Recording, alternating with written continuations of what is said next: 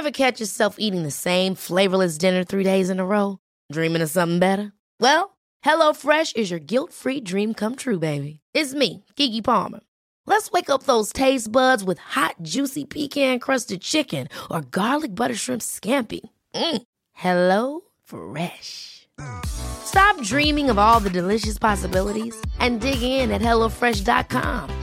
Let's get this dinner party started. One size fits all seemed like a good idea for clothes Nice dress. Uh, it's a it's a t-shirt. until you tried it on. Same goes for your healthcare.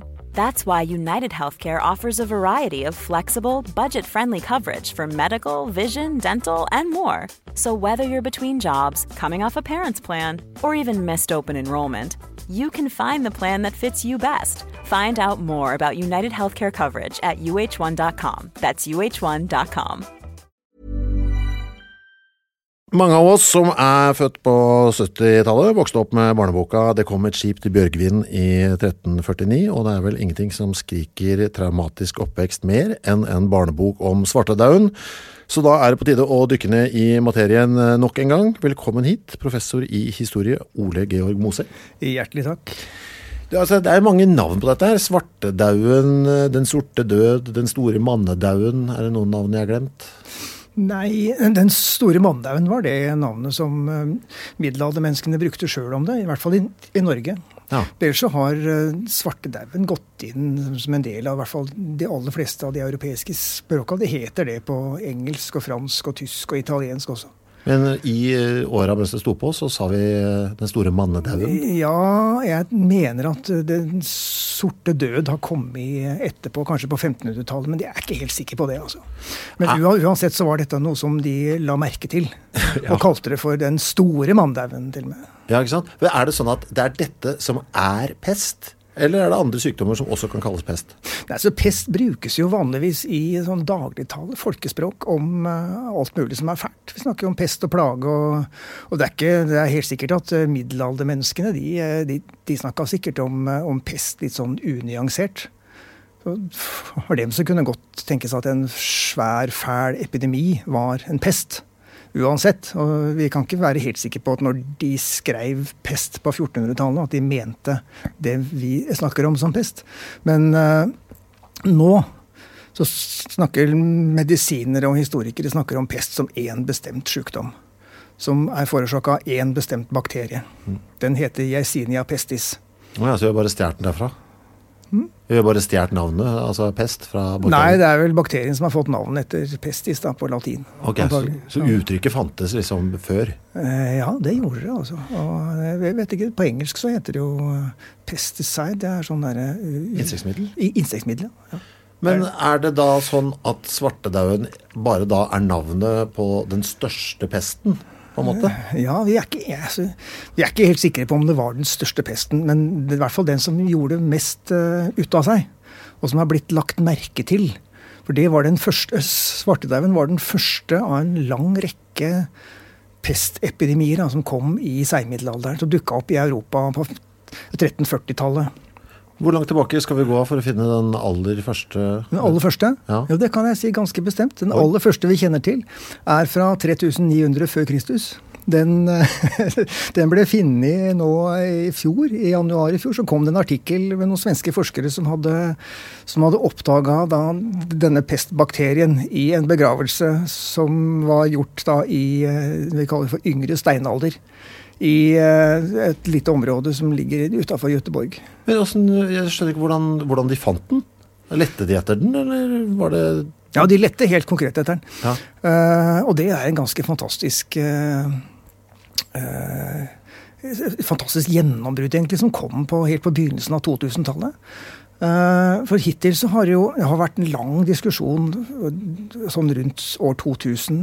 Så var det en lang diskusjon om eh, det som vi eh, kalte for pest i seinmiddelalderen. Om det egentlig var den samme sykdommen som vi, vi erkjenner sånn medisinsk som pest i dag. Det danna seg skoler med veldig, med veldig sterke tilhengere. Og de har slåss fælt om det. Men eh, eh, gjennom et, sam, et sånt tverrfaglig samarbeid mellom arkeologer og biologer, så klarte man da å eh, finne spor av DNA fra pestbakterier. Som er altså begravd tilbake i, i, i seinmiddelalderen, og enda før det også.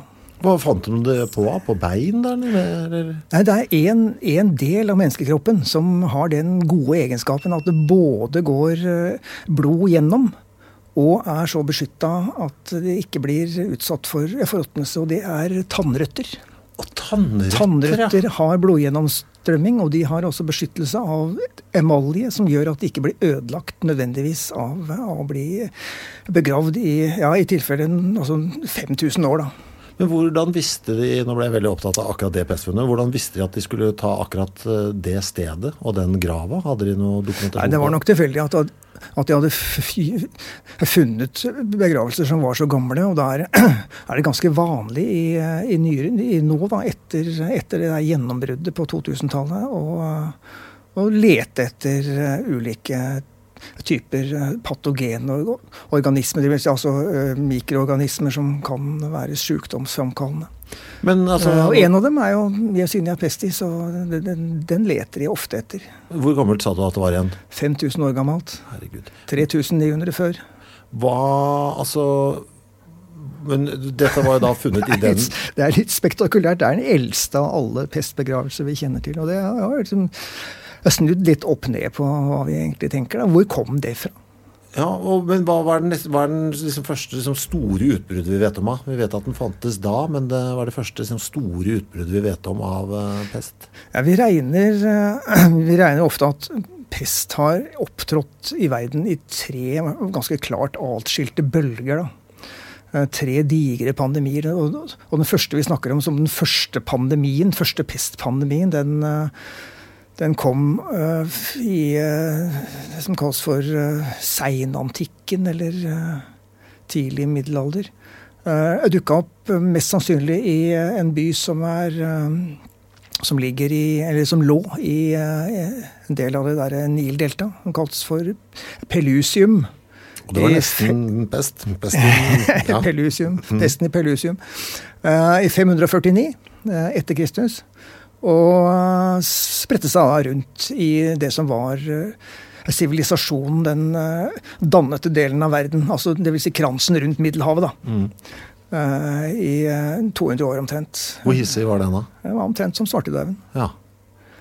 Og førte til akkurat de samme effektene. da, altså Stort folketallsfall, ødeleggelse av økonomi. Folk ble Eh, ute av stand til å ta vare på eh, avling. Men når kommer neste? Den neste kommer da med Svartedauden? Svartedauden og det vi kan kalle for den uh, seinmiddelalder. Men har det vært, så det har vært et kjempestort utbrudd av svartedauden etter svartedauden? Eller av pest etter svartedauden? Ja, Svartedauden var den første av en lang rekke pestepidemier som kom ras, i rask rekkefølge. Kanskje en i 1360, en på 1370-tallet, og så kom de eh, kanskje med 8-10-12 års mellomrom i Europa. Og pesten forsvant ikke fra Europa før begynnelsen av 1700-tallet. Det er den andre pestpandemien. Ja, og Da fikk vi en ny runde? Ja, altså den første runden kom i Seinantikken er det som vi kaller for den justinianske pandemien, etter keiser Justinian, som var keiser i det østerromerske riket. Og så kom, eh, kom, den andre pandemien med svartedauden først. Og varte og rakk i 350 år omtrent. Så var en, I hvert fall i Vest-Europa så var det et liten, lite stopp. Og så kom den tredje pandemien som vi snakker om. Og den hadde sitt store gjennombruddsutbrudd i, eh, i India og Kina på siste halvdel av 1800-tallet. Eh, men Kom den også helt opp hit, eller den siste? Det som er spesielt med den tredje pandemien, at det var den første som har vært verdensomspennende. Altså den, den, I løpet av noen få tiår så klarte da den tredje pandemien å hjemsøke alle de seks bodde verdensdelene. Men hvorfor er ikke den eh, den mest kjente? Var den ikke så hissig? Den, den varer jo ennå. Ja. Den varer ennå. Men hvor mange tok den livet av mens den sto på på høyden 12 millioner indere, i hvert fall. Jeg skjønner, hvorfor, ikke den, eh, hvorfor har ikke den fått et uh, flott navn à la svartedauden? Altså, Den kalles, kalles bare for den tredje pandemien. ja, men den er jo, det, det, ut- det, ut som det var da den vant, det hørtes ut som. Dette, Ja, da var den på sin mest suksessfulle, på en måte. Og takk, takket være eh, så moderne kommunikasjonsmidler, som dampbåt og jernbane, så, så spredte den, eh, den pandemien seg over absolutt hele verden. F.eks. med dampbåt fra Hongkong, som mellomlanda på Hawaii og gikk i land i, i San Francisco i 1900. Og i USA har pesten eksistert siden da. Den var der ikke før det, men eh, den, har vært, den gikk i land og blei der. Ja, altså Den er aktiv i USA nå? Aktiv, aktiv i USA. Hva vil det si? At den er aktiv? Det vil si at det bryter ut, eh, at det bryter ut pest hvert eneste år. Hvor mange, hvor mange er det som stryker med dette i året borti USA? Det er ikke så mange. Det siste jeg veit om, var fire stykker som døde i 2015. Likevel, jeg synes det var ganske spektakulært i seg sjøl. Ja, det er, det er veldig spektakulært. Det, Hvilke, hvilke miljøer er det som drar på seg pest eh, nå? I statene, liksom? I Ja, det er vanligvis er det folk som er ute i skauen og, og har, ha med seg hunder og det kan, Jegere, f.eks. Ja. Det var ikke ganske lenge siden jeg leste en artikkel i National Geographic hvor eh, det var en, en artikkel om, om pest. Da, som, hvor det var en uh, intervju med en jeger som hadde hatt med seg bikkjene sine ute i et sånn ørkenområde i Arizona eller hva det var. Og så hadde hundene hans eh, rota opp i et sånt jordrottebol og fått uh, pest. da, Og så hadde de uh, smitta han, og han ble sjuk. Og så fikk han antibiotika, og så ble han bra igjen. ja, for det er, det, er ganske lett å, å knekke en i Mm. våre dager. Ja, det, det, det, ja, Noen typer sånn bredspektra antibiotika virker veldig bra. Uh, men det som er poenget, er at du må være raskt ute. Oh, ja. For uh, pest er vanligvis veldig kjapp. Så den tar livet av deg i løpet av altså Ubehandla pest tar livet av deg i, i løpet av mellom 24 timer og 5 døgn. Herregud. Med mellom 60 og 99% sannsynlighet. Helvete. Så hvis du ikke har antibiotika, eller la oss si altså i, i de vestre, eller de sør-vestre statene i USA, sånn Arizona, New Mexico, den kanten, så, så, er, så er pest ganske vanlig, og der veit legene om det. Men hvis det er en fyr som kommer fra Boston og, og blir smitta av pest i, i ja, Arkansas eller hvor det er, og drar tilbake til Boston med fly. Og så sier legen hans ja, ja, ok, du har litt vondt i huet, men ring meg om et par dager, så kan vi eh, se åssen det går. Og så dør han i mellomtida. Har han smittet noen eh, i mellomtida, tror du? Nei, det er ikke så, så, så sannsynlig, for pest smittes ikke vanligvis eh, så, lett. Du må oppsøke det stedet der hvor den pestsjuke ble sjuk. Ja. Det vil si eh, at eh, da må være borti rotter eller ville gnagere og lopper. Det er det vanlige. Men pest kan også smittes fra menneske til menneske. Jeg skjønner jo, altså nå når du sa det, at for det første at det smitter så fort og ute i marka sånn, altså Lars Monsen som krysser Alaska, eller hva det var, galskap. Ja, men hadde, hadde, hadde du røket med, han der? Det er, ikke så stor hadde sjanse, det er ikke så stor sjanse for at du får pest. Du må være borti noen ville gnagere som har pest. Hvis det er fire stykker som fikk det, døde av det i 2015, Den fremdeles er aktiv borte der. Men du, ro- du er rolig på det? Jeg er veldig rolig i forhold. Jeg kommer ikke til å få pest i mitt liv. Det Men hvis vi nå, men jeg, det, for det, nå er det jo veldig mye pandemiprat selvfølgelig i, i avisene, så det var en sånn stor Men det er ikke uten grunn. Nei, eh, det var enten VG eller Dagbladet som hadde ok, dette er, dette er trøbbel og bråkete situasjon, men det vi skal frykte er jo antibiotikaresistens. Ja, det er klart. det er klart. Og da, er vi jo, og da har vi ingen motgift da, mot Nei, nei, nei, da har vi ikke noe motgift. Og det kan jeg si deg at uh, i, det, i den delen av verden som, som, har, eh, som er mest aktiv på pestfronten, da, for å si det sånn, det Mm. er, det er Øst-Afrika og Sentral-Afrika. Kongo og på, på Madagaskar så bryter ut ganske store epidemier. Den siste på, i, som jeg veit om på Madagaskar, der var det over 2000 som ble syke i 2017. 2017? Mhm, og nesten 200 som døde av det. Hva vet vi kilden da, eller? Ja, da er det, da er det ville gnagere og uh, lopper på ville gnagere som har vært utgangspunktet. Men bare, hvordan smitter det? Bare hopper de over på det, eller må du bli bitt av noe, eller hvordan er det det foregår? Ja, pest i naturen, Ja. så, så har pest eksistert antagelig siden tidenes morgen. Uh, og som veldig mange andre pandemier, så er utgangspunktet altså dyrepopulasjoner, altså dyregrupper. Da.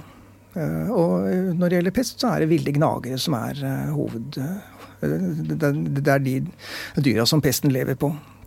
Og de blir sjuke med jevne mellomrom, og så går rottepopulasjonen ned, og så er det noen som overlever, som kanskje har bedre immunforsvar, eller som ikke har, ikke har blitt sjuke. Og så vokser populasjonen igjen, så kommer en ny pest på rottene. og så er... forsvinner igjen. Og i den grad at, at, mennesker, at disse ville gnagerne da, kommer borti mennesker, så kan det godt da tenkes at, eh, at eh, hvis ja, La oss si nå at det er en pest blant en rottekoloni. Mm.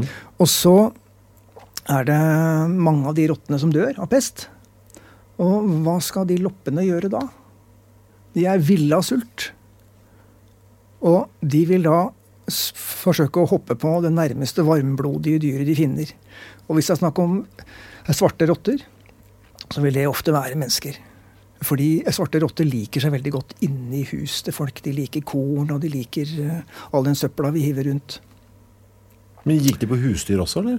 Mm, ja, Det er noen husdyr som er, eh, som er naturlig immune mot pest, veit jeg. Men uh, dette har jeg ikke helt oversikt over. altså Det må jeg bare si. Men uh, rotter er i hvert fall i eh, de, de, de, svarte rottene lever på en sånn måte at de, at de er ofte ganske nær inni menneskenes hus. De lever i kjeller og inni veggene og på loftet og sånn.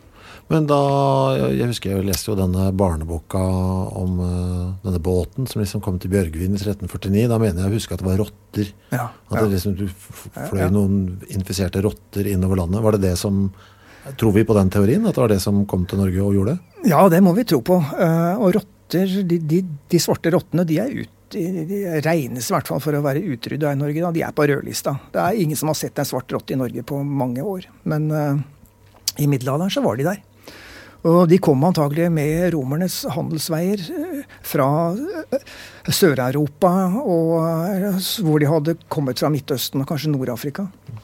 Og så ble de spredt nordover til hele Europa i løpet av, av, høymiddelalderen, som vi snakker om, altså 1100-tallet, 1200-tallet. Og, vi eh, har, og vi har rottefunn fra Norge, også fra de store byene i Norge. Tønsberg, Bergen, Trondheim, Oslo. Uh, har vi rottefunn fra 1200-tallet. I Bergen var det til og med en rotte fra 1100-tallet som er funnet. Så vi veit at det har vært, at det har vært rotte her. Hvis vi ser på Europa og svartedauden, så er det 1347 til 1351 ca. Vi kan regne som liksom den store ja, Den spredte seg antagelig fra, uh, fra områdene rundt Svartehavet sånn 1346-47. Som ble tatt med da fra, med italienske handelsmenn. Og til, uh, til Begynte Italia nå òg? Hva? Var Italia nå òg? Ja. Italienerne er veldig tidlig ute når det gjelder å spre pandemi. Det var det i hvert fall Ja, men Jeg synes jeg leste noe om at eh, det, mange, det, er mange teorier som også går på disse de tre store utbruddene av pest. Og de trekker inn Kina, så. Mange ja, teorier. Det er, det, det, er, det er heller ikke uten grunn. Ja, Fordi at regner med at, at, at, eh, at en av de eh, en av de områdene i verden da, som har vært mest aktiv når det, gjelder, uh, når det, gjelder, å ha pest som en del av den naturens uh, økologiske balanse. Det ligger antagelig i sånn uh, Kina, det indre, i sånn Sentral-Asia, så langt vest som Kasakhstan, kanskje. Så det er et ganske stort område der som har hatt pest i naturen i uminnelige tider. Er det noe spesielt klima den trives bedre i, eller, denne bakterien? Kan det virke sånn? Ja, Det får vi jo tro. Altså, hvis vi ser på utbredelse av pest uh, i verden i dag, så kan vi se at uh, pest trives på en måte i to, i to belter rundt jordkloden. Ikke, ikke, nær, ikke, helt nær ekvator og ikke mot polene. Men altså, i to sånne hva vi kaller for subtropiske soner. Men likevel så klarte den å lure seg hele veien opp hit ja. Eh, jeg husker at da jeg, da jeg, var ung student på Universitetet i Oslo i, eh, i, eh, på 1990-tallet, så var det en av de professorene, Finn Fuglestad, som spurte meg om hvorfor i all verden kom svartedauden akkurat på 1340-tallet? Ja, det klarte jeg må ikke svare på. Men det, det, jeg tror jeg kan svare på det nå. Ja. Og Årsaken til det er at, eh, at, eh, eks, at eh, ekspansjon vestover og ekspansjon østover førte til at, at det ble grobunn for å spre pesten. Som, de som foretok den ekspansjonen vestover, det var mongolene. Det, det mongolske riket det ekspanderte vestover hele veien gjennom, gjennom høymiddelalderen. Han kom da bl.a. til områdene rundt Svartehavet. Eh, og det gjorde italienske handelsmenn også. Og så møttes de eh, på Krim, blant annet, og en by som het Kaffa. Og da kan det godt tenkes at de italienske handelsmennene da ble smitta av en epidemi som eh, opptrådte da på Krim i, altså rundt 1346. Er det der de historiene med den katapulten og sånn har ja. dukket opp? Ja. Kan ikke du fortelle litt om den? Jo, det er det. Altså, det, det vandrehistorie antagelig, da. Men eh, altså, som en del av krigføringa så skal da eh, en av partene ha kast, disse kastemaskinene sine med pestlik og hivd dem over, over bymurene. Det er jo en ganske spektakulært. Det er en veldig tidlig form for biologisk krigføring. ikke sant? Men, eh, Men tror vi på det, eller? Nei, det gjør vi ikke. Gjør vi ikke Det Det er litt synd nå. for det, det, er, det er noe det jeg har hørt. Pestlik er ikke veldig smittsomme, nemlig. Oh, ja. det, det, som er smittsomt, er stedet der hvor de ble syke. Ah, så, men, så når man da ble smitta av svartedauden, så var det, kunne det da i teorien være trygt å håndtere liket? Ja, Hvis det var død for en stund siden, og loppene hadde forlatt det, så kunne det vært ganske trygt. Da, hvis du ikke spiste det. da. Ja. Men så det, Kunne det ha vært en liksom, løsning? La, eller ble det en løsning? Å la likene bare ligge en stund, og så håndtere de? Skjønte man noe av det underveis? Nei, jeg tror ikke man skjønte noe av det. Nei. Men uh, en ting som er veldig tydelig gjennom medisinhistorien, det er at forestillinger om smittsomhet har, har fulgt oss helt fra legekunstens barndom. Mm. Det har alltid vært sånn at enkelte sykdommer har vært oppfatta som er eh, smittsomme, og at man har tatt forholdsregler eh, mot det. Eh, stemmer det jeg har lest, at Polen og Island ble bortimot spart for uh, svartedauden på 1300-tallet? Ja, Island ble helt spart. Det kom pest til Island også, men den kom ikke før på 1400-tallet. kom igjen i 1402 og en på 1490-tallet. Men uh, Island fikk ikke svartedauden. Vet vi hvorfor de klarte å Antagelig fordi at det var for langt unna. Ja. Og at uh, de ikke ville ha båter fra uh, Norge. Men også islendinger som har skrevet ned de viktigste beretningene, samtidsberetningene om, om pesten. En fyr som het Einar Haflidason, som har en veldig flott beskrivelse av pesten. Og det er den som hun Toril Torstad Hauger da, bruker for alt hva den har vært i den boka si om uh, dette pestskipet i Bjørgvin. Det er Einar som har skrevet om dette. Okay. Det er skipet som kom til Bergen. Men, jeg, men Pol, altså, jeg kan skjønne Island, men hvorfor slipper Polen unna? Det ligger jo midt, midt i gryta. Nei, En ting er at pesten kanskje først og fremst uh, spredte seg langs uh, de viktigste handelsrutene. Uh, og at det var havnebyen som var mest utsatt.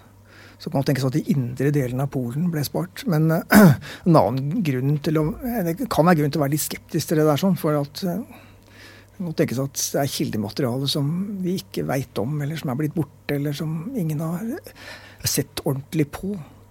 Og Finland er også et område som skal ha vært spart. Men jeg er ikke helt sikker på om det faktisk var sånn.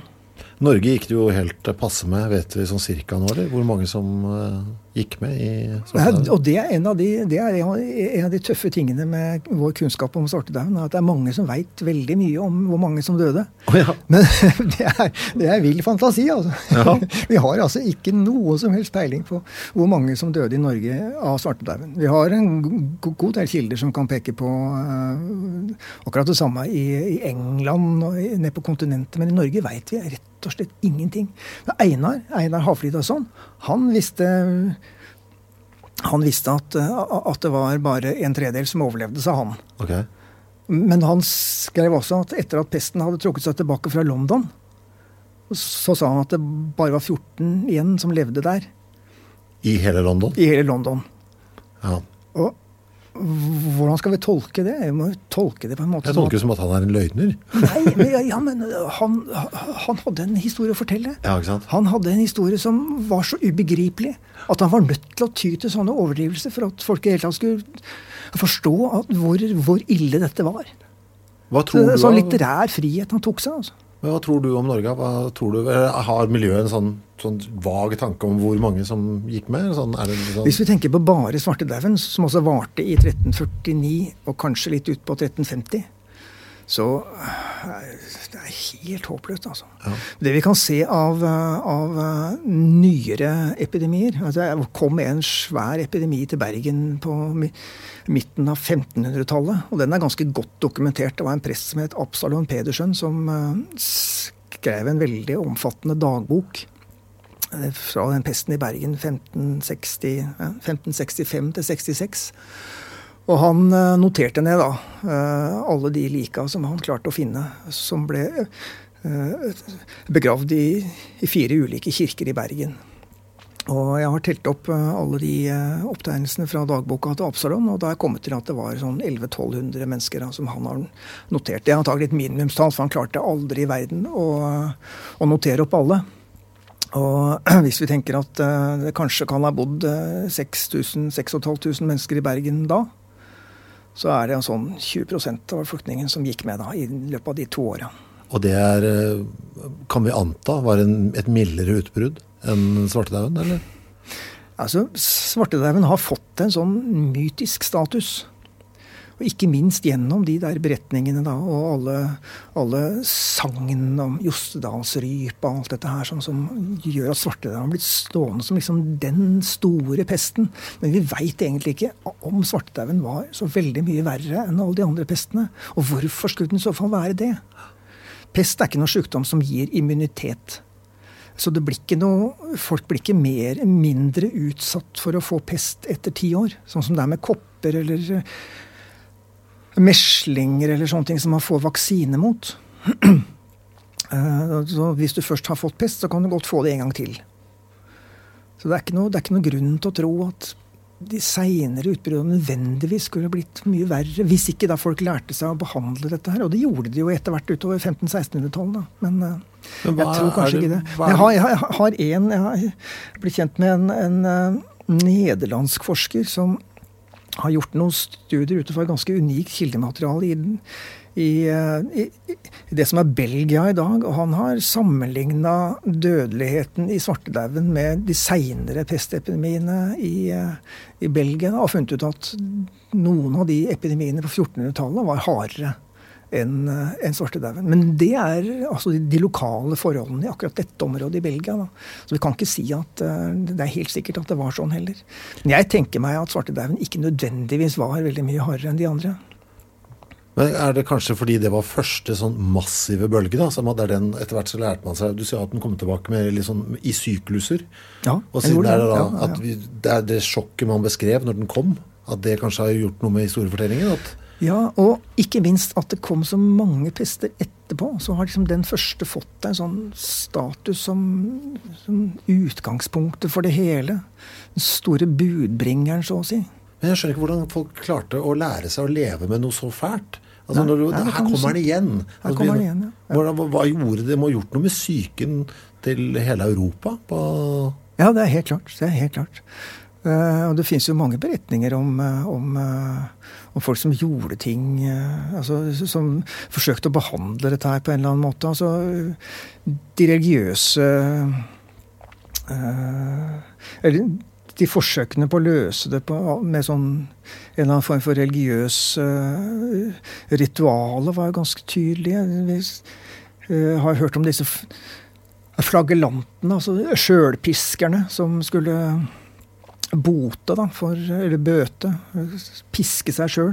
Gikk i store opptog og piska seg sjøl for å bøte overfor Gud.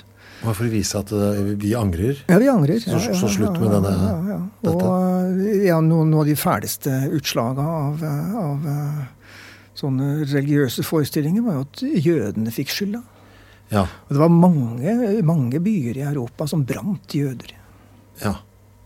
Og det er altså en eh, sånne utslag som vi helst ikke liker å tenke på. Vi må, vi må snakke litt om selve sykdommen også, for altså, det er eh, primært tre typer, er det sånn? Ja. Altså, Ja, ja, ja, ja, Eller blir det rart feil å si? Nei da, det, det, det, det er det. Ut, utgangspunktet for dem alle sammen er, er de der eh, rottene og loppene, da. Ja. Det ble ikke kartlagt før på 1890-tallet, men det kan vi komme tilbake til. Det er en ganske morsom historie, det også.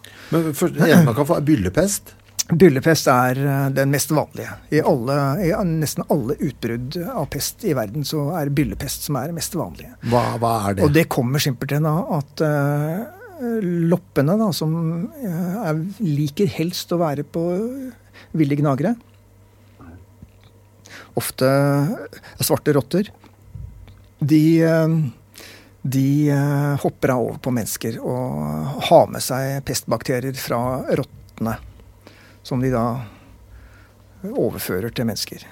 Og eh, det som skjer da med menneskekroppen, det er da at eh, disse bakteriene de samler seg i en lymfeknute. Gjerne den som er nærmest der hvor du får loppebittet. eh, Og lager en byll. Ofte bare én byll. Hvor stor er den, da? Den er stor som et egg. Som et egg. Ja. Stikker liksom ut? ja. Ja. Jeg har sett bilder av dem. De ser ganske, st- ser ganske fæle ut. Det Er er, det altså en svær Der er det bakterier. ja det er bare en svær sånn e- egg med Ja, bakterier det er lymfeknute som hovner opp voldsomt også, og som gjør veldig vondt. Hva skjer hvis jeg hadde tatt høl på den? vet du? Da strømmer det ut puss. Ja, ja. Bakteriefullt puss. Og, Ja. det, og det gjorde jo altså, eh, Kirurger i middelalderen eh, de gjorde også det. De, de skar opp sånne Men det hadde jo jeg gjort òg, sikkert. Tenkt, Ja. og tenkt at det var Ja, riktig, og så prøvde å skylle det. Godt tenkes at det k- kunne være lurt også, for da reduserer i hvert fall antallet bakterier i blod. Ja. Og han Absalon som jeg snakket om på 1560-tallet, han beskriver altså en sånn uh, kirurg som gjør det med en, med en, en fyr. Jeg skjærer opp en sånn byll. Men da er jeg i smittesonen, eller hvis jeg hadde gjort det på en annen person. Ja, det er, det er klart hvis du hadde fått de bakteriene i deg, Ja. så hadde du vært eh, utsatt. Men hva, hvor fort kommer disse byllene etter bittet? Vet du det? Sykdomsforløpet for pest er vanligvis som tre etter fem døgn. Ja. Jeg er ikke helt sikker på når byllene kommer. Det er antagelig litt ulikt for, fra menneske til menneske. Men eh, det det er tre til fem døgn da, som er det vanlige. Men hva er, det, hva, hva, hva som skjer etter det? Hvorfor dør jeg? Du dør først og fremst av eh, at disse bakteriene skiller ut eh, giftstoffer. Som lammer eh, de indre organene dine. Så leveren og nyrene og hjertet og lungene klapper sammen. Og så dør du. Og så får du symptomer. Utover den byllen så får du symptomer som om du hadde en veldig kraftig influensa. Altså høy feber og vondt i huet og vondt i hele kroppen. Men hjertesvikt som er vanligst? da? var- Hjertesvikt, lunges, eh, hjertesvikt, nyresvikt, eh, leversvikt. Det er, det er det folk dør av. Hvorfor tar ikke immunforsvaret dette? Nei, for det, er så, det blir en så massiv oppsamling av bakterier. Da. Ja, fordi det, er, det fordi de også er gode til å formere seg fort? Ja, eller? ja, de formerer seg veldig fort. ja. Og hvis, og hvis disse bakteriene da uh, samler seg i lungene, og det hender i noen tilfeller, så kan du få det som kalles for lungepest. Og det er mye færre. Uh, og da er det sånn at hvis du først får en sånn massiv ansamling av bakterier i lungene, så er det ikke snakk om tre til fem døgn, det er snakk om 24 timer. ja. Og da er eh, sjansen for å dø, hvis du ikke får behandling, er da 99 Å, herregud. Det må jo være noe av det røffeste vi har. Det er noe av det røffeste vi har. Det er noen få sykdommer som er enda verre. Eh, rabies er en sånn. Rabies, ja. Men- det er den skumleste dokumentaren jeg har sett. The Girl Who Survived Rabies. Den har jeg sett tre ganger. Ja, okay. En gang så, så jeg, på, jeg så den på et hotell i England en gang, husker jeg. Og da var jeg, det, jeg syntes den var så skummel at jeg måtte ringe Morten Ståle, som var på naborommet. Så satt vi så på den sammen over telefon mens vi lå i hver vår hotellseng. Nettopp. Det gjelder å ha noen å holde seg i hånda. Men den er bortimot jeg- 100 Den er bortimot 100 Det, er, det fins noen få mennesker som, er, som det er dokumentert har overlevd rabies i, eh, i nyere tid.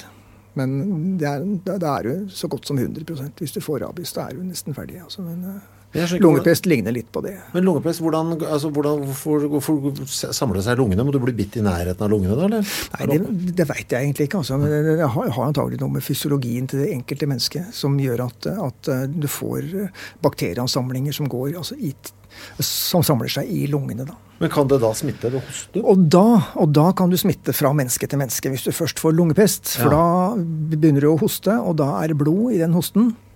Og da kan du, hvis du da hoster på noen, og du får det i trynet eller nedi halsen, så er du tapt. Da får du også lungepest. Men disse Eh. utbruddene som har vært på Madagaskar og sånn, har det noen gang vært lungepest? Ja da, ja da, ja da. Det har Ja. vært det også. Og en av de som eh, en av, en av mine helter, en kinesisk lege som het eh, Wu Lien-T, han, eh, han var jeg, kanskje den i verden som har sett mest lungepestpasienter eh, i den, pan, den epidemien som opptrådte i Manchuria i, mellom 1910 og 1911, og en i 1920 og 21. Da var det stort sett bare lungepest som opptrådte. Et kaldt klima. Et klima som kanskje ligner mer på, på det norske. Da. Og Vo han, han sa at uh, hvis du skal være noenlunde trygg, så skal du holde armlengdes avstand. det, er, det er greit, for disse bakteriene de er så, de, i spyttpartikler de er så tunge at de faller ned. Å ja, han skjønte det. De rekker ikke fram hvis du holder en armlengdes avstand. Så han eksaminerte pasientene sine bak ryggen på dem, sa han. For Men- å være trygg for at ikke han sjøl skulle bli smitta. Men stemmer det, eller? Er det nok? En Ja, ja, men jeg har ingen grunn til å ikke tro på Voli NT. Han, han var en mann som visste hva han drev med. Han Det er det verste jeg har hørt om hittil. Altså, altså, for det er jo, det er jo skrekkscenario, ikke sant? Ja, det er det, altså, airborne Ja, hoste, altså med 99% dødelighet. Ja. Men eh, det er noe med altså, disse bakteriesjukdommene. De, eh, de er ikke så eh, lette å eh, formidle, da. Mellom mennesker som, som virussjukdommer. Altså noen, noen virus kan jo holde seg svevende i lufta lenge. Så, så hvis du hoster i en gymsal, så er liksom det gjort Planning for your next trip? Elevate your travel style with Quince. Quince has all the jet setting essentials you'll want for your next getaway, like European linen, premium luggage options, buttery soft Italian leather bags, and so much more. And is all priced at 50 to 80% less than similar brands. Plus, Quince only works with factories that use safe and ethical manufacturing practices. Pack your bags with high-quality essentials you'll be wearing for vacations to come with Quince. Go to quince.com slash pack for free shipping and 365-day returns. I'm Sandra, and I'm just the professional your small business was looking for. But you didn't hire me because you didn't use LinkedIn jobs. LinkedIn has professionals you can't find anywhere else, including those who aren't actively looking for a new job but might be open to the perfect role, like me. In a given month, over 70% of LinkedIn users don't visit other leading job sites. So if you're not looking on LinkedIn, you'll miss out on great candidates like Sandra. Start hiring professionals like a professional. Post your free job on linkedin.com/achieve today.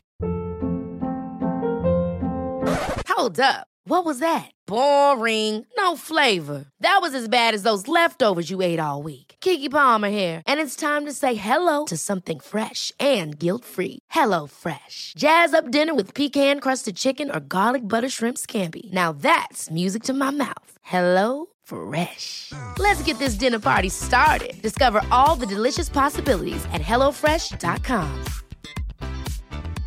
Quality sleep is essential. That's why the Sleep Number Smart Bed is designed for your ever evolving sleep needs. Need a bed that's firmer or softer on either side? Helps you sleep at a comfortable temperature? Sleep Number Smart Beds let you individualize your comfort so you sleep better together. JD Power ranks Sleep Number number 1 in customer satisfaction with mattresses purchased in-store. And now, save 50% on the Sleep Number limited edition Smart Bed for a limited time. For JD Power 2023 award information, visit jdpower.com/awards. Only at a Sleep Number store or sleepnumber.com.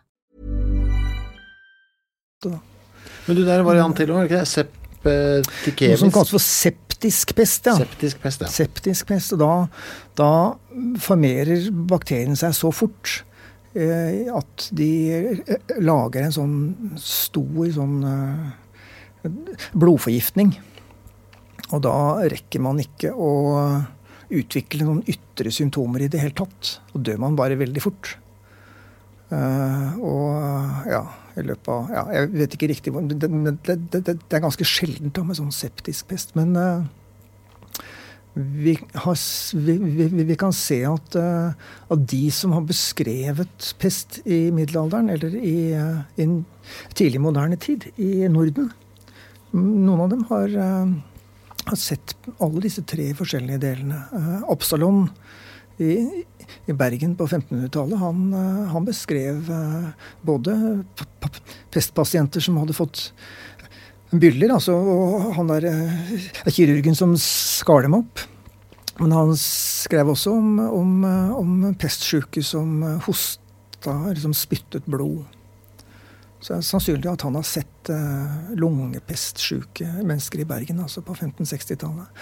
Og uh, vår venn Einar Haflidason, han islendingen som beskrev den svartedauden i Bergen, han uh, snakker også om at, at folk levde ikke mer enn et døgn eller to, sier han. Og, mange begynte å kaste opp blod. Og så forlot ånden dem. Ja.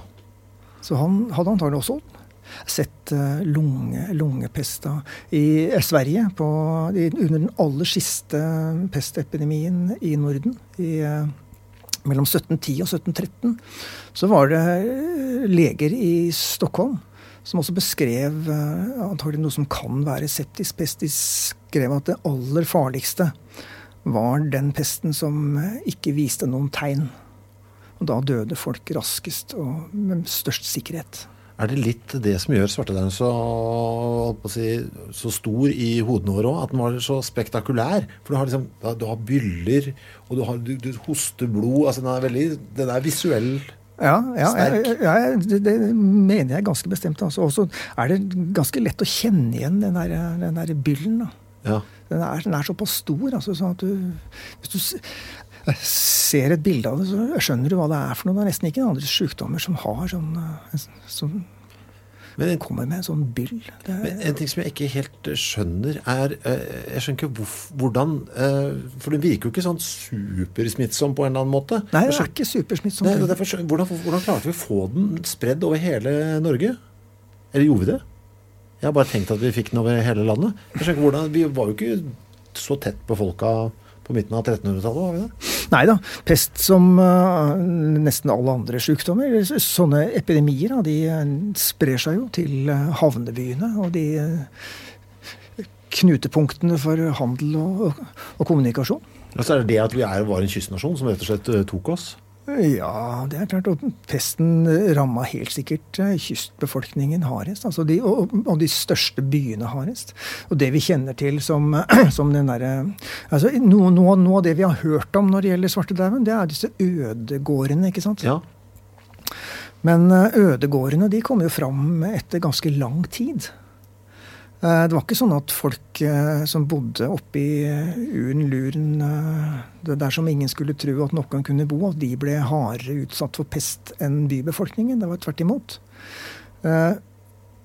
Ødelegginga av gårder kom jo ikke som en følge av at folk fikk pest, og at gården ble lagt ned av den grunn. Den Ødelegginga kom av at folketallet sank langsomt over 100 år, 150 år, med mange pestepidemier. Sånn at det ble tilgang på bedre jord i bedre strøk, mer sentralt, ned i bygda, der hvor jorda var dypere, var lettere å drive. Og da, da kunne de jo flytte fra de der, de der steinurene oppå fjellet for det var lite jord og vanskelig å drive. Ja, ikke sant? Så det var, det var systematiske migrasjoner som følge av at, at, tilgangen til bedre jord var bedre. Altså jord ble mye billigere. For min, min tanke, eller Når jeg tenker på svartedauden og Norge, så er det, er det, jo bygda jeg ser for meg. Mm. Og klart Det er litt med bildene til Kittelsen å gjøre òg. Ja, det er klart. Det er klart. De, er jo, de er jo tøffe nok. Ja, Da har man liksom bildet bilde at det er landsbygd-Norge som blir ødelagt eh, øde. Men det er byene som fikk det hardest, altså? Ja, det er jeg ganske sikker på. Ja. Eh, at det var byene som fikk det hardest. Og at eh, den der, den, disse fraflyttingene av gårder skjedde som følge av markedskrefter. altså. Mm. Simpelthen migrasjoner. Og i Nord-Norge så var det omvendt. Da var det sånn at folk flytta ut mot kysten. Se på Vestvågøy f.eks. i Lofoten. Der var det De gårdene som ble lagt øde i seinmiddelalderen, det var de som lå midt på øya. Og hvorfor det? Jo, fordi at folk ville ha tilgang til, eh, til havet for å kunne drive fiske og jordbruk. Det, det var liksom det mest lønnsomme. Og, og de, de, mest velstående var de som hadde tilgang på både fiske og jordbruk samtidig. Ble det sånn i resten av Europa også? Er det noe altså Nei, det, veldig store deler av Europa er jo ikke Har jo ikke eh, Bondelandet er jo ikke, er ikke knytta til sånne enkeltgårder, sånn som det er i Norge. Så Ødelegginga er litt spesiell for Norge. Det er selvfølgelig deler av Europa som har, som har enkeltgårder også, men de aller, de aller fleste eh, bondegårdene i det kontinentale Europa ligger jo i landsbyer. Og der blir jo ikke ødelegginga så tydelig, for der er alltid nye folk som flytter inn i landsbyene. Men hvilke effekter får det på, på liksom de store samfunnene rundt omkring når det plutselig dør så veldig mange mennesker? Sånn jevnt og trutt over en sånn periode? La oss si eh, sånn, la oss ta en sånn hundreårsperiode, da. Antagelig så var Europas befolkning på det aller laveste eh, en gang et eller annet sted mellom 1450 og 1500. Pga. Eh, pest? Pga. gjentatte pestepidemier. Ja. Og det som skjer da, det er det at, at, at folketallet synker volds, altså, Fordi folketallet synker voldsomt, så får det veldig mye å si for eh, økonomien. Og særlig for, eh, for de store jordeierne. For uh, når uh, tilgangen på jord blir mye bedre, og tilgangen på arbeidskraft blir mye verre, så får jo vanlige Bønder får det jo mye bedre forhold, for de kan skaffe seg jord på en mye billigere måte. Og etterspørselen etter arbeidskraft blir høy, sånn at arbeidslønningene også blir høye. Og det vil si at eh, det jordeiende aristokratiet de taper veldig mye økonomisk. da. Og så blir det en utjevning av samfunnet? Ja, det tror jeg er ganske bestemt at man kan si. Og det går også an å trekke noen lange linjer og si at kanskje også eh, pestepidemiene var det viktigste bidraget til at uh, det føydale økonomiske systemet forsvant. Og det gjør det jo. Gradvis utover seinmiddelalderen så blir, så, så blir uh, det jordeiende aristokratiet de blir uh, mindre og mindre viktig som økonomisk og politisk og kulturell kraft. Det er borgerskapet som kommer inn og overtar. Men når jeg eh, koser meg med litt sånn uh, apokalyptisk lesestoff, som liksom er lagt til framtiden, og det er jo ofte en eller annen pandemi som gjør noe trøbbel med menneskeheten, mm. et eller annet som skjer. Mm.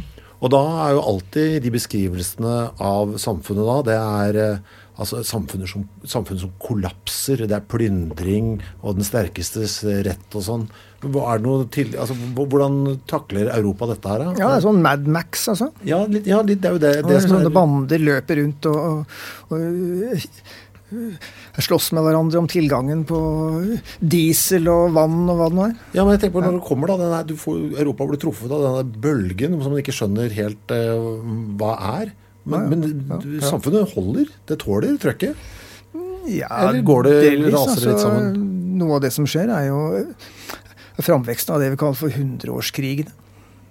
Som også er eh, ikke, ikke, veldig systematisk krigføring mellom England og Frankrike, men veldig mye snakk om krigføring mellom uh, småfyrster, altså høvdinger, som, uh, som kjemper om, om de få ressursene som er igjen. Men det er ikke noe sånn at folk går bananas i gatene og, altså sånn på sånn sivilt nivå? Sånn i byen og sånn. Det er ikke sånn at det er mann mot mann i Oslos gater? Ran og plyndring? Er det ikke noe Nei, nei, det har, har vi ikke noe. Vi har ikke noe tegn, I hvert fall ikke i Oslos gater har vi ikke noe tegn på det, nei. nei.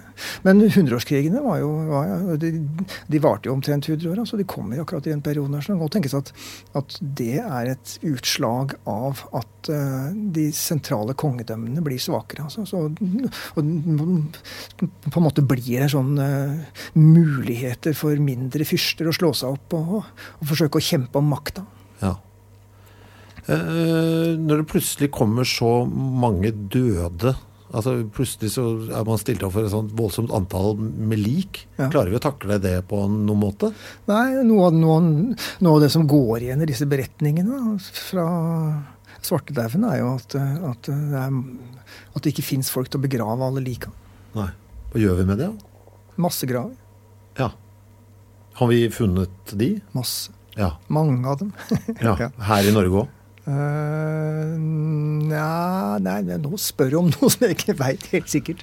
Men det har i hvert fall én sånn pestkirkegård i, uh, i, Oslo.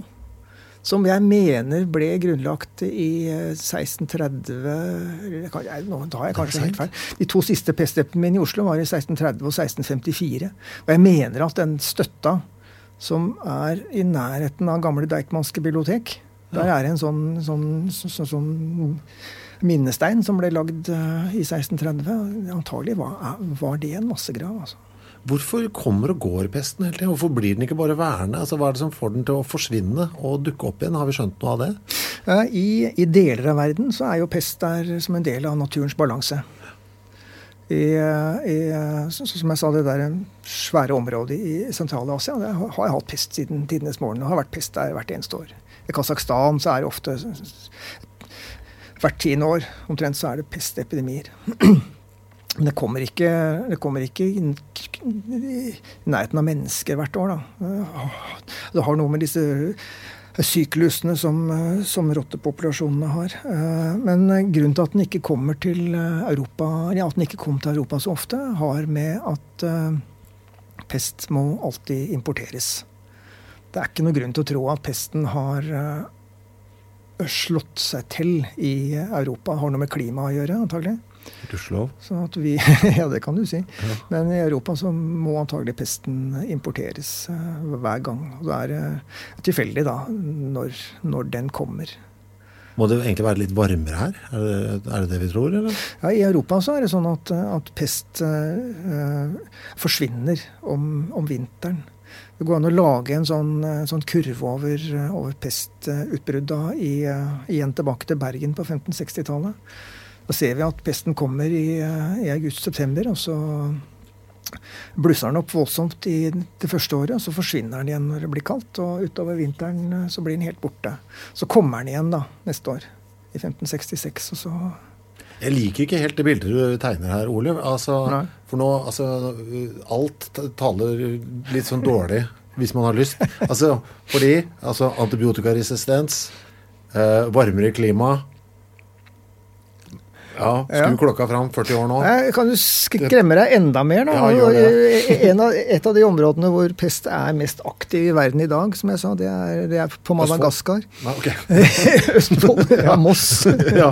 Men, ja, men hvorfor er det så stort? Og, og, og, der har det vært gjort funn av anti av pestbakterier som er multiresistente. Det, det, er litt skummelt. Men, men på, som har kommet seg over på mennesker, eller?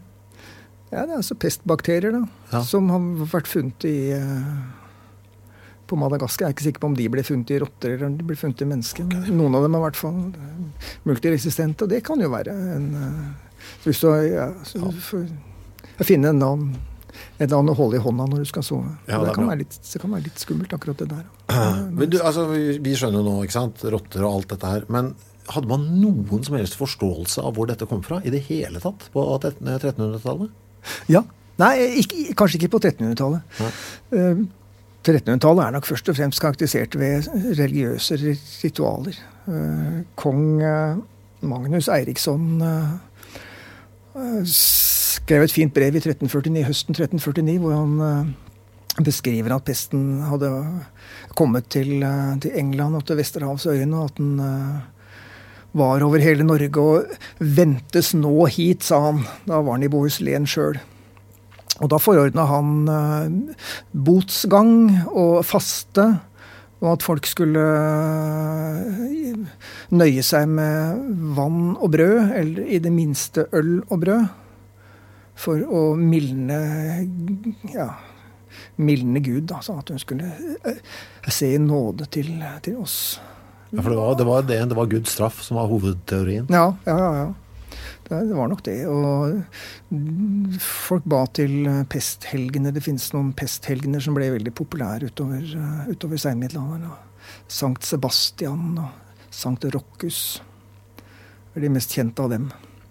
Men uh, utover uh, 1500-1600-tallet så ble folk veldig aktive når det gjaldt å forsøke å bekjempe pesten. Og noen av de områdene i Europa som begynte aller først, det var selvfølgelig italienerne. Det var de som fikk pesten først. Og det var også de som klarte å øh, organisere seg for å bekjempe pesten først. Og det er jo nokså naturlig i og med at Italia ikke fins. Og Italia består av mange mindre bystater som har veldig sånn streng hierarki, og det er lette, det er lette områder å administrere. I motsetning til hele Frankrike, som er, liksom er mer, mer komplekst, så klarer de italienske bystatene å, å, sette i gang med tiltak som er noe av de samme som det som eh, Bjørn Gullvåg holdt på med i dag. Nemlig eh, isolasjon av syke. Eh, avsperring av områder, reiseforbud, handelsforbud. Og det tredje er karantene. Ja. Det gjør de. Hva, hva var karantenetiden? Karantenetiden var i utgangspunktet 40 dager. Quaranta betyr jo 40 på italiensk. Og det, antagelig så er, har det en sånn bibelsk opphav, det, da. Så antagelig at Moses var ute i ørkenen i 40 dager. Ja, eller hva det var. Men, Men, det var flaks, da. For, flaks at det var 40, da, for det hørtes ut som det skulle fungere ganske godt, eller? Ja, det da var det i hvert fall litt i, litt i, overkant, tatt i betraktning at uh, sykdomsforløpet er fem dager. Men, ja, men det var trygt i hvert fall da? Det var trygt. Det var... Og, og, og, dette var tiltak da, som ble spredt uh, nordover etter hvert som uh, pesten Eller etter hvert som nasjonalstatene i Europa de, de nordeuropeiske nasjonalstatene begynte å organisere seg. Altså England, Frankrike, Eh, Danmark-Norge, så lærte de seg også de samme, de samme triksa, og klarte da å organisere seg med sånne administrative tiltak. Og de kunne bli, bli satt i gang ganske, ganske brutalt, altså. Ja, hvordan da? Ja, F.eks. med at, at, eh, de fikk beskjed om å, å, å, holde seg til karantene, ellers så risikerte de at båten ble brent eller hogd opp. Ja, For du stoppa bare skipet idet den kom inn til havna og sa ja. dere må være der i 40 dager? Ja, du må være der. Og hvis du prøver å snike deg unna, så risikerer du da at båten blir, eh, at båten blir brent. Men hva, hva, gjorde man f.eks. hvis det var en, en, husholdning da, hvor noen plutselig fikk eh, skjønte at ok, her er svartedauden. Ble de da frakta til et sted, og så måtte de være der i 40 dager? De kunne bli frakta til, eh, til pesthus, ja. ja. Eller så ble de sperra inne.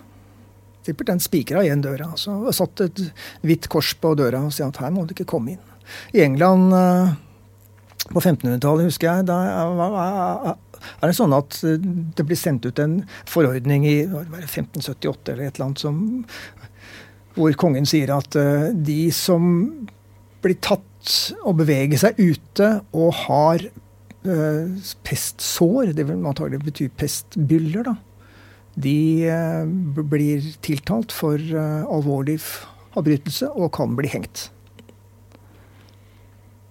Er, eh, og disse, disse tiltakene, som ligner på de som norske myndigheter holder på med nå, de, de ble satt i verk ganske, ganske strengt. Og veldig stort omfang utover Europa eh, på 1500- og 1600-tallet. Og vi regner med da, at det var sånne tiltak som det som eh, bidro til at pesten stort sett forsvant fra Europa på, i løpet av siste halvdel av 1600-tallet. Men du sa at man trodde jo at det var en sånn straff fra Gud og osv. Gjorde vi det i Norge òg? Var, var, det religiøst vi trodde det var her òg? Ja, Magnus Eriksson øh, øh, hadde jo ikke noe annet å gjøre enn å sette sin lit til Gud. Og han rådde ikke over et stort administrativt apparat som gjorde at han hadde mulighet for å sette i gang noen, eh, noen tiltak. Han kunne ikke gjøre noe annet. Så det er først eh, altså, moderne konger, da, som Kristian 4., som dør i når dør han? 1648? Det er på den tida der, altså. Altså som, eh, har, som har tilgang til en, en, administrasjon og et statsapparat som gjør at det faktisk er mulig å sette i verk eh, sånne litt omfattende tiltak.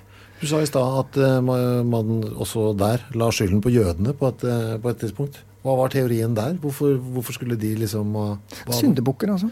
Men hva, hva, var tanken? At de bare hadde pest, eller hadde gitt det til oss? Eller hva, hva, hva var teorien? Nei, ikke noe, ikke noe, veldig begrunnelse for det, tror jeg. Det, at det, at, det er deres skyld? Noen, noen måtte ha skylda. Ja. I, I, Venezia i 1630 så, så la de skylda på de fattige.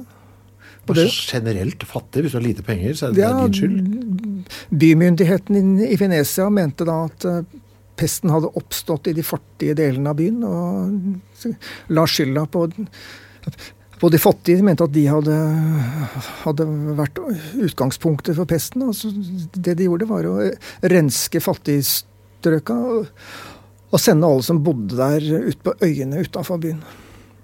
Så inngikk de en pakt med Gud etterpå, da, sa at hvis, pest, hvis Gud øh, ville stoppe pesten, så skulle de bygge den fineste kirken som noen hadde sett. Og, Gud gjorde det, da, og så bygde de den der Santa Maria de las Alote på den andre sida av Canal Grande.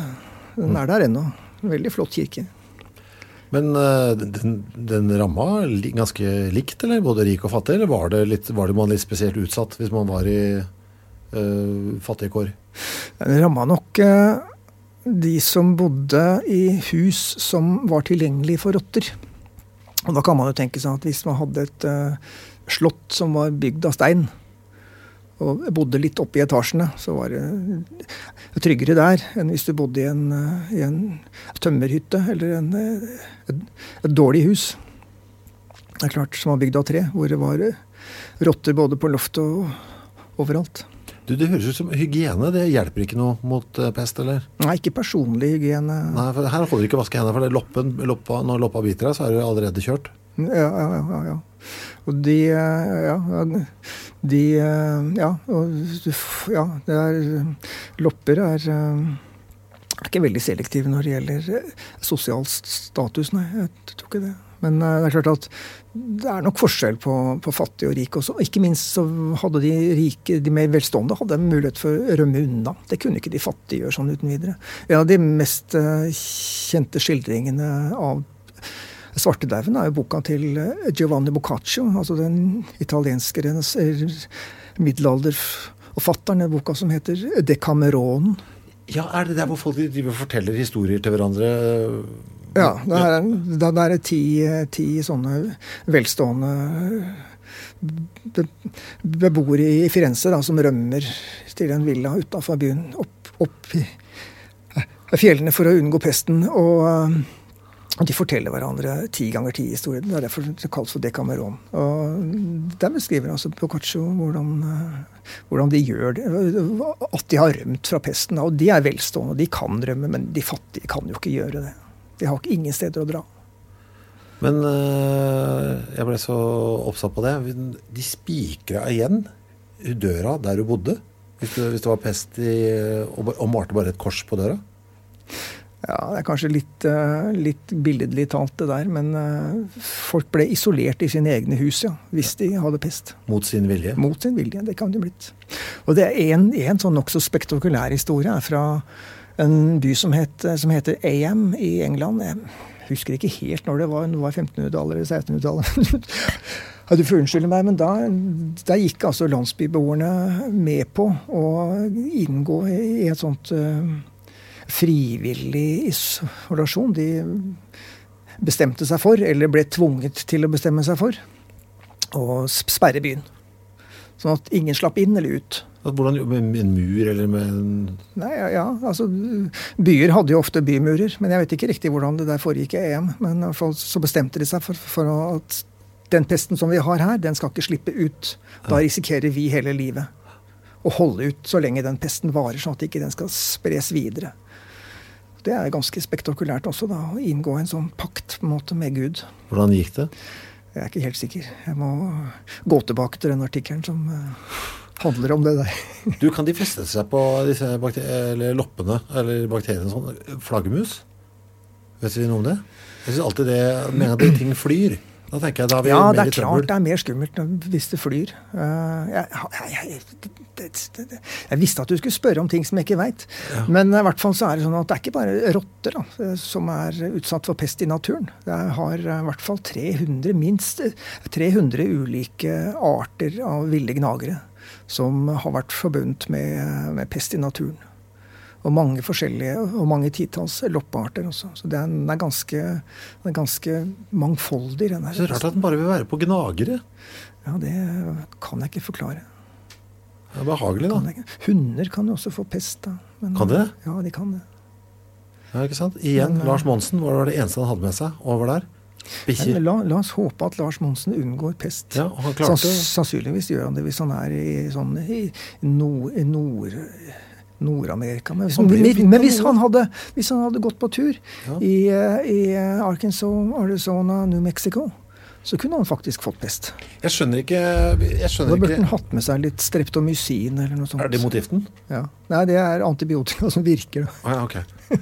Fordi jeg, jeg klarer ikke helt å bestemme meg for om eh, pest er kjempeskummelt eller ikke noe skummelt i det hele tatt. For det høres ut for det, det høres ut som Det er liksom egentlig bare rotter, og så er det, så det er, liksom, det er lett å holde kontroll på. Men så blir den jo aldri borte. Nei, Jeg forstår er ikke hvordan jeg skal forholde meg til den. Det, er bare, det, det må være fordi at det er vanskelig å, å, å- ha kontroll over, over ville gnagere som lever inne i en by. Altså.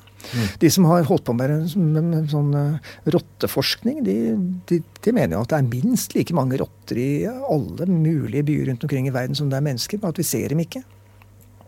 Men plutselig, hvis det kommer på den vanlige Oslo-rotta ja, det er, Det det, er, kan det er den brune rotta. Da. Den kan også bringe med seg pest. Ja. Uh, Men det som er fordelen med den brune rotta, den er, det at den er sky og litt aggressiv. Så den har ikke lyst til å være sammen med folk. Den vil leve et annet sted, så den kommer fram om natta og rappe ting fra søppelkasser og sånn. Men den liker, ikke, den liker seg ikke i nærheten av folk. Men det Sånn- gjorde som- sortrotta? Den svarte rotta likte seg i nærheten av folk, ja. Så den syntes det var veldig hyggelig å smette inn og ut mellom beina dine. Altså, Den var sosial? Sosial. Så kjæl... Et slags, et slags husdyr, ja. kjælte med leggen din som en katt? Jeg, jeg, jeg, har aldri sett den, altså. Men, folk har jo Punkerne hadde jo rotter. De, var kanskje, de var kanskje hvite. Jeg vet ikke riktig hva som er forskjellen på dem og den svarte. men... Men eh, ikke sant, når den kommer, den kommer Hvis vi går tilbake til rundt 1350, eller midten av 1300-tallet, og så kommer den, og så kommer den tilbake igjen og igjen og igjen, pest på nytt og på nytt og på nytt. og på nytt. Er det en veldig sånn gradvis lærdomsprosess her, eller er det et eller annet plutselig vendepunkt hvor vi skjønner Vet du hva, der skjønte vi isolasjon. Er det, er det noen helter i, i historien om svartedauden? Jeg tror kanskje at de heltene, det må være, det må være de italienske bymyndighetene som, eh, som starta opp med disse tiltakene aller først. Det er helt klart. Hvorfor hadde de oversikt? Det ene grunnen er som jeg sa, at, de, at, de, at eh, fyrstene i bystaten rådde over, over eh, territorier som var håndterlige. Og at de, hadde, at de hadde sterk sentralmakt og kunne sette i gang tiltak uten å spørre noen. Eh, Og en, andre grunn til det var at italienerne hadde jo hatt eh, erfaring med, med kontakt med Asia veldig lenge. Ikke sant? Marco Polo.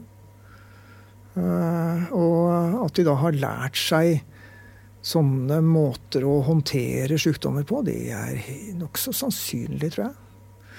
Eh, Og så har vi igjen det at eh, forestillingene om at enkelte sykdommer er smittsomme, de har fulgt oss siden tidenes morgen. Altså siden legekunstens morgen, iallfall. Siden uh, antikken, 400-tallet før Kristus. Uh, greske leger tenkte på den måten. Uh, persiske leger, arabiske leger. Og så kommer jo disse, disse folka i, på tusentallet eller hundretallet og, og videreførte dette her. Og så har vi, har vi hatt sånne forestillinger om smittsomhet veldig lenge. Og de tenkte seg jo at eh, at det som førte smitten med seg, var det de kalte for miasma. Altså en sånn slags ond luft som, som kan være sykdomsframkallende. Som kom av, eh, av eh, ubalanse i naturen, altså jordskjelv, stillestående vann, lynnedslag, sånne ting. Og som kunne da føre med seg smittestoff som kunne spres med jord og vann og, og luft. Og som også kunne feste seg på gjenstander.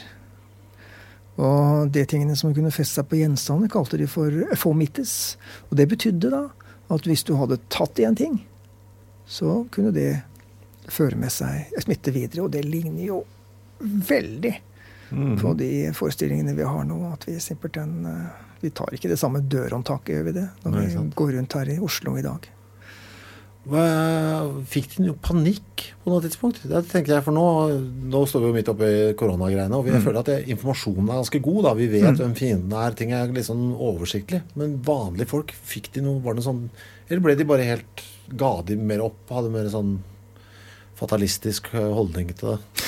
En del av de fatalistiske holdningene har jo med sånne, med sånne religiøse prosesjoner, sånne sjølpiskere og det at de brant jøder, altså, f.eks., mm. det, det er jo utslag av det villeste fordommer og desperasjon. Rett og slett. altså. Men bare vanlige familier og sånn, tenker jeg på. Hvordan, liksom, hvordan tok du det? Ah, nei, nå kommer han igjen. Altså, for, men mennesker gir ikke opp. Bare... Nei da, du kan jo si at middelalderens mennesker hadde antagelig litt annet forhold til døden enn det vi har. da. Mm. Altså, De var jo vant til at, eh, at folk døde hele tida. De uh, med, Vi regner vel med at uh, minst minst en fjerdedel av Eller minst 25% av alle barn døde før de var blitt ett år. 25% av alle barn eh, rakk ikke å fylle ett år. Og den her var jo spesielt slem mot barn òg, var den ikke det? Svartedauden? Iallfall mye slemmere enn eh, koronaen. Ja, det kom, det kom en epidemi eh, på 1360-tallet som, som, ofte blir kalt for barnedøden. Jeg vet ikke riktig hvorfor den fikk det navnet. Det kan hende at det har noe med at noen av de eldste var hadde en immunreaksjon som varte med. Jeg har ikke noe særlig tro på det heller. Altså. Men det har vært gjort eh, det har vært gjort undersøkelser av eh, pestdøde, hvor vi har eh, alder og kjønn og sånn. Og kan si at det er de, de som er mest aktive. Altså sånn yrkesaktiv, de som har størst sosialt nettverk, de som er på jobben. Det er de som er mest utsatt for å få pest. Så kan, så kan, det være forskjell på kvinner og menn også, men det kan, kan variere litt i forhold til uh, eh, Morsom iakttagelse fra en tysk by, hvor uh, de uh, delene av byen som hadde slaktere i nærheten, der var det massevis av folk som døde av pest. Mens der hvor det var smier, der de var helt pestfrie. Hvorfor det? Fordi smiene bråker. Og det liker ikke rottene. Du syns det var gøy med slakterier og sånn kornkammer og sånn. Ja, selvfølgelig. du, vi har snakket om en del av de, siden vi står oppi Du nevnte jo her dette med å ikke ta på ting osv. Ja, ja, ja. Eh, er det noen andre sånne eh, sammenfallende punkter eh, som du legger merke til nå? Som har liksom forska så mye på dette med svartedauden? Fordypa deg så mye i det. Er det flere sånne sammenfallende punkter med den pandemien vi står oppe i nå? Ja, det er de, der, det er de der tiltakene, altså. Mens de før, på 1600-tallet, så sperret de av havnene, så sperrer vi av lufthavnene nå. Det er jo akkurat de samme tiltakene. Og en ting som er ja, også her, dette her med at vi skal ikke ta på ting. det var altså veldig nærværende hos uh, Men er det en lærdom vi har trukket direkte fra svartedauden, tror du? Var det omtrent da vi skjønte det, eller er det, det er noe som har vært med oss mye lenger? Nei, vi, vi har jo en forestilling om at om at denne her moderne bakteriologien er veldig, gjennom, et veldig gjennombrudd som kom på 1880-tallet. Uh, hvor vi lærte at sykdommer ikke kom av miasma, men av, av sånne mikroorganismer. Da. Men hvis vi går tilbake til de, eh, til de skriftene fra 1500-tallet og 1600-tallet, så ser vi jo at mye av dette her ligner jo ganske mye. altså. Mm. Denne, disse forestillingene om sånn miasma som kunne sette seg fast på gjenstander, de ligner jo til forveksling på sånn måte vi opp, opererer med antibac nå. Det er ikke noe tvil om det. Men de, de, de, de har ikke lært noe, altså. De har ikke lært noe av Kristian 4. Men de, bruker noen av de samme virkemidlene. Men et, et viktig poeng, tror jeg, er, var en, en engelsk, engelsk sosialmedisiner som het Thomas McCune, som kom med en serie med artikler på 1960- og 70-tallet hvor han påsto at legevitenskapen ikke hadde bidratt noe til bedringen av helsevilkår i helt fram til kanskje etterkrigstida. Da. Eller ja, kanskje litt etter etterkrigstida også. Han tenkte seg at det var bedre ernæring som var årsaken til at helsetilstanden ble så mye bedre i moderne tid. Det har jeg ikke noe tro på, men, men, det som, det er noe som jeg har kalt for en sånn McEwansk paradoks. Og det er at eh, veldig mange av de store pandemiene som vi har hatt på kloden vår gjennom tida, de har vært bekjempa noenlunde effektivt uten tilgang til eh, legemidler. Det er på pesten. Ja, ikke sant? Pesten forsvant fra Vest-Europa i løpet av overgangen mellom 1600- og 1700-tallet, uten at man hadde oversikt over, over uh, at det var rottene, eller uh, hvordan pest ble spredt ved hjelp av sånne administrative tiltak. Da. Koppevaksine hadde ikke egentlig så veldig mye å si for at koppene forsvant. For uh, kopper medfører naturlig immunitet, og var Kopper var ikke noe viktig dødsårsak før koppevaksinen kom. Eller var kanskje 5% av alle, alle dødsårsaker som skyldtes kopper. Så i, i, praksis så var kopp, koppevaksine veldig viktig. Men uh, i, i, teorien så var koppevaksine veldig viktig, men i praksis så betydde det ikke så veldig mye for å redusere dødeligheten. Kolera ble bekjempa i Europa da den kom til Europa første gang som pandemi på 1830-tallet. Så klarte man å bekjempe kolera eh, i løpet av to, tre, fire, et tiår. Og det var først og fremst eh, eh, ingeniørene som bygde vann- og avløpssystemer som bidro mest, ikke legene. Og kolera ble bekjempa lenge før man kjente til eh, bakteriologien. Det var hygienen som redda oss fra kolera? Ja, eller veldig konkret eh, det å skille drikkevann fra kloakk. Mm. Og, og, tuberkulose. Ja. Det er jo kjempe, kjempespennende. Tuberkulose hadde jo veldig, eh, veldig stor utbredelse i Europa, også, også i Norge på, på i hvert fall i første halvdel av 1900-tallet. I Norge så var det 7000 mennesker som døde av tuberkulose omkring 1890-1900. Så gikk det veldig nedover i løpet av et tida fram til annen verdenskrig omtrent. Og når kom de første legemidlene som kunne brukes mot tuberkulose? De kom etter annen verdenskrig. Det var BCG-vaksine og antibiotika. Men er det, det som har gjort, men det er vel det som har gjort at altså disse vaksinene har gjort at vi ikke har poppa opp igjen? Ja, det er klart. Ja, så vi har stoppet. Liksom... Men allerede før annen verdenskrig så var uh, tuberkulosen nærmest bekjempa. Altså det var bare en tredel igjen av, av det der. Hvorfor? Mm. Hvorfor klarte de det? Jo, det var jo antagelig pga. opplysningsvirksomhet. Og isolasjon. Og... Eh, ja, isolasjon. Og der kan det også være bedre hygiene og sånn allmenne, allmenn modernisering av samfunnet. At, at folk slapp å sove i samme seng. Ikke sant. Du, Helt til slutt her, for jeg ser altså, tida flyr.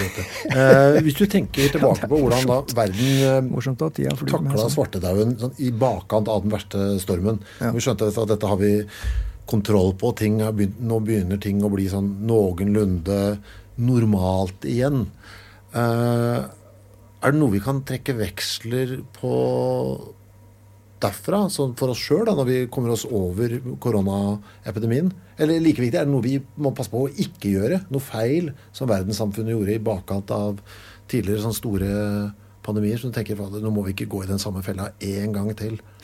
Vi må i hvert fall ikke gå i den samme fella som jeg gjorde da jeg For jeg har jo jobba med historiske pandemier i hele min yrkesaktive hele mitt yrkesaktive liv, og jeg har sagt mange ganger at jeg tror ikke at vi kommer til å få noen sånn stor, sånn stor global pandemi igjen, har jeg sagt. og, det, og, og, og, det, er jo en grov tabbe, altså. Ja. Vi, vi, må simpelthen være forberedt på at, eh, at, eh, vi kan bli utsatt for sånne ting. Og det har, det har vist seg da at vi, vi har vært altfor, altfor dårlig forberedt. Ja. Og det er en feil vi absolutt ikke må gjøre. Mm. Nå er den der covid-19-sykdommen den er, altså den der Viruset er jo, ikke, er jo, ikke, blant de mest dødelige vi kjenner. Tvert imot, nesten. Den har jo langt, ligger langt unna uh, andre virus som kan være mye verre, men har vist seg som en, har en sånn voldsom evne til å spre seg. Da.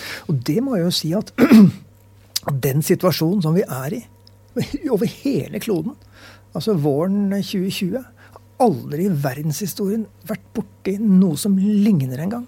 Det er første gang i verdenshistorien vi har sett en sånn, sånn utbud av, av,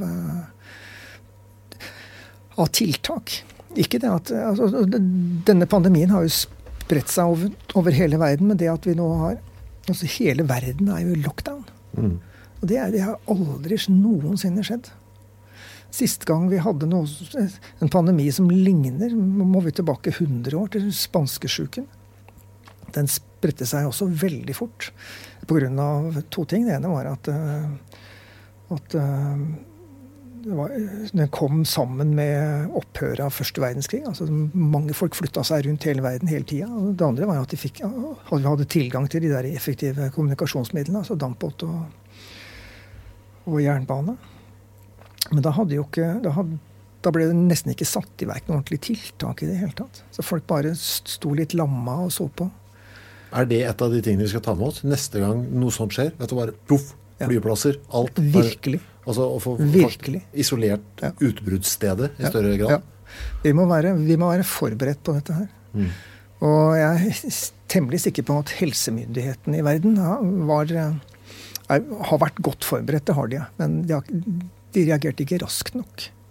Antagelig burde de ha reagert mye raskere og bare gitt blaffen i om, om de fikk kritikk etterpå fordi de hadde reagert for hardt. Husk på hvordan helseminister eh, Hansen fikk kjeft eh, etter den der eh, svineinfluensaen i 2014, fordi han hadde sagt at kanskje kom til å dø 15 000. Mm.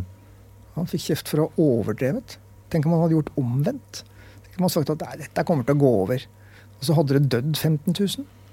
Da hadde det vært grunnlag for å gi en kjeft. Men det er... ikke, ikke, det at han sa fra.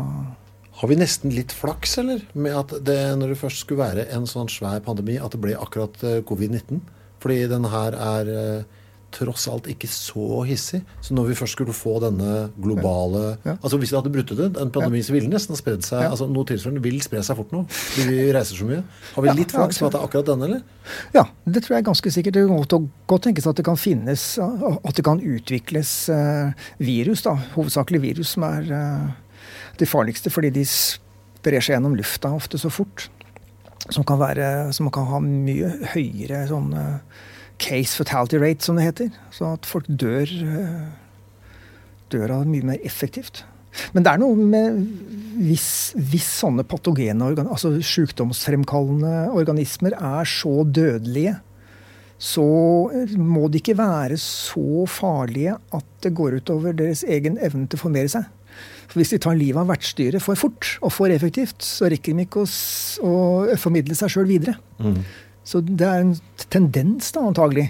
Hvis de der eh, har landsmøter og blir ble, ble enige om sånt, at, eh, at, de, at de, de, må ikke være for dødelige folk, for da mm. får vi ikke, får vi ikke spredt oss videre. Det var smart, vet du. Covid-19-møtet. Det var smart. Men noe av det som skremmer meg aller mest når det gjelder disse, denne diskusjonen om denne pandemien som vi er i nå, det er, det er disse her forestillingene om, om, om flokkimmunitet.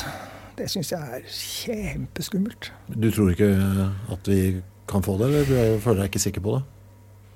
Nei, jeg tenker at Flokkimmunitet er jo et glimrende verktøy når det gjelder å utvikle øh, vaksinasjonsprogrammer. Men å tenke på flokkimmunitet som et verktøy, et redskap for å bekjempe pandemier, da tenker jeg at da er vi på ville veier. Én ting er at vi må opp i en ganske høy andel av folk som er immune, da, for å få det til i det hele tatt. Jeg har forsøkt å regne litt på det. Men da ut ifra de tallene som eksisterte på sånn midten av mars, og de er jo kjempegamle, for veldig lenge siden. Da, da da hadde, det var en sånn øh, en sånn øh, reproduksjonstall på 2,3. Da altså Det vil si at en smitta person formidler det videre til 2,3 andre. Uh, og da fant jeg ut at uh, hvis vi skulle oppnå flokkimmunitet da, så måtte vi uh, antagelig risikere at sånn 60 000 mennesker døde av det. I Norge? I Norge. Det er en pris det ikke er verdt. En annen ting er at vi antagelig heller ikke ennå er helt sikre på hvordan det der immunsystemet er når det gjelder akkurat denne her covid-virusen. Og hvis de ikke gir effektiv og langvarig immunitet, så er vi ute å kjøre og må begynne på nytt igjen hver gang. Uh, og hvis de opererer på samme måte som uh, influensavirus, altså som, som uh, lå bak spanskesjuken eller de vanlige sesonginfluensaene, så er det sånn at de formerer seg så himla fort at de rekker å mutere og lage nye varianter, sånn at vi må ha ny vaksine hvert år. Og det er også et problem. Jeg prøver meg på en positivitet her, jeg. Og tenker at uh, vi ser jo det, som du sa, det som er helt unikt nå, er jo at hele kloden Altså for første gang i menneskets historie som art. For første gang i menneskets så, historie som art. Nå må du ta de virkelig store linjene. Ja, man må linjene, det. For det er jo det. Så, mm. så, så, ha, så står mennesket som art altså sammen mot én felles fiende. Det har aldri skjedd før. på global bad. Du kan gå inn på Twitter på en indisk konto, og de snakker om det samme som de gjør i Australia. Uh, men vi ser jo også, jeg følger jo liksom med på forskningsmiljøet også, nå ser vi også hvordan da mennesker som art, i hvert fall forskningsmiljøet, samler seg jo da mm. uh, en måte de ikke har gjort på kjempelenge. Og i hvert fall stor grad mye åpen kilde og, og deler informasjonen. Mm. Så det kan jo hende også at uh, vi virkelig får vist oss fram hva vi får til. Da. Og evnen til å jobbe fort, og alle trekker i samme ja. jeg, jeg, jeg, tenker veldig ofte på det. At jeg er glad for at jeg lever i et samfunn med mennesker. Mm. Og at det faktisk er mulig å gå sammen og ofre noe. Og ikke risikere andres liv. Og ja, simpelthen inngå, en sånn, inngå i et fellesskap altså, som jobber sammen om ting. Og det virker som om det stort sett virker ganske bra. Og det er jo helt litt sånn unikt for mennesker å føle at uh, uh, antall hjerner uh, Når man samler seg, hvis man er tre i et rom, så er det akkurat som det er åtte der på, på hjernesida. Man får til mye sammen i større ja. grad enn ja. kanskje en del andre arter. Ja, ja, ja. Og, takket være at vi har et, et system som virker. Det, det, I hvert fall i den vestlige deler av den vestlige verden. Den nordiske modellen har vist seg unik nå. da. Så det, dette systemet, det sosialdemokratiske systemet som Erna Solberg er et veldig godt eksempel på. Jeg tror ikke jeg tør å la deg snakke med dere, for nå var vi på en sånn high note, sånn positiv note. Ja, ja, ja, ja, Så jeg, jeg, er redd for at du skal si noe som gjør at vi slutter på, på en pessimistisk tone. Nei da, jeg skulle til å si noe pessimistisk. Ja, nettopp. Så jeg, la, oss, la, la, oss være på jeg det. Jeg så det i blikket Nå er du på vei. Nå er du på vei. Nei, nå stopper det. Jeg skal bare fortelle litt om hva som skal skje her eh, neste gang. Da blir det litt mindre hva skal vi si, eh, vitenskapelig på en annen måte. Vi skal i hvert fall mandag 25. mai dykke ned i det ukjente og ta for oss alle de underlige vesenene mennesket har fått det for seg at har funnets opp gjennom tidene, men som vitenskapen aldri helt har klart å bevise. Da snakker jeg om ting som Den avskyelige snømannen, gigantiske sjøormer, Bigfoot, åttearmede kjempeblekkspruter. Lista er veldig lang, og mennesker har trodd på dem alle sammen. Det er zoolog Torfinn Ørmen som kommer innom, en ivrig kryptozoolog som da skal prøve å tråkle oss gjennom disse fantasirike fortellingene når vi møtes her i slutten av mai, 25. mai altså. Må en liten snartur innom drager også, tror jeg faktisk. Eh, på en eller annen måte. Uh, uansett, takk for at dere fulgte med på denne praten om svartedauden, og en stor takk til deg, Ole Georg Moseng. Hold deg frisk, bruk antibac. Gjør så godt jeg kan. Takk Bra. for at jeg fikk komme. Bare hyggelig. Produsert av Rubicon.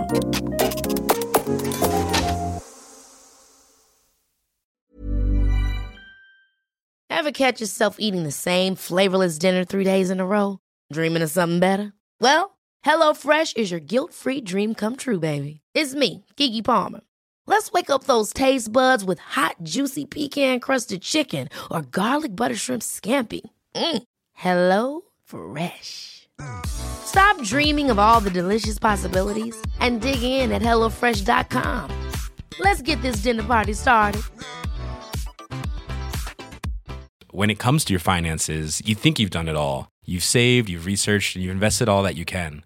Now it's time to take those investments to the next level by using the brand behind every great investor, Yahoo Finance. As America's number one finance destination, Yahoo Finance has everything you need, whether you're a seasoned trader or just dipping your toes into the market. Join the millions of investors who trust Yahoo Finance to guide them on their financial journey. For comprehensive financial news and analysis, visit yahoofinance.com, the number one financial destination, yahoofinance.com. When you need mealtime inspiration, it's worth shopping Kroger, where you'll find over 30,000 mouthwatering choices that excite your inner foodie. And no matter what tasty choice you make, you'll enjoy our everyday low prices, plus extra ways to save, like digital coupons worth over $600 each week. You can also save up to $1 off per gallon at the pump with fuel points. More savings and more inspiring flavors make shopping Kroger worth it every time. Kroger, fresh for everyone. Fuel restrictions apply.